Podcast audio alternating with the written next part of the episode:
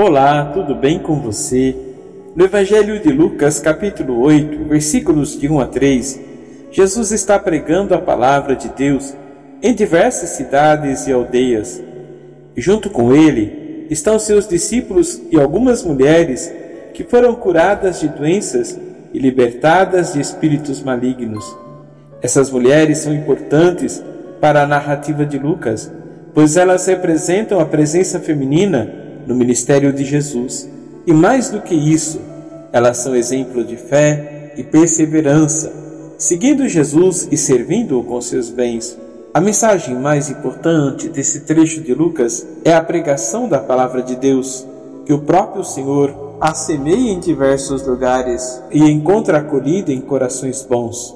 E é essa palavra que nos transforma e nos faz crescer na fé, que possamos seguir o exemplo dessas mulheres na acolhida da palavra de Deus em nossos corações e no seguimento de Jesus como discípulos missionários, que a palavra do Senhor nos transforme e nos faça crescer cada vez mais na fé.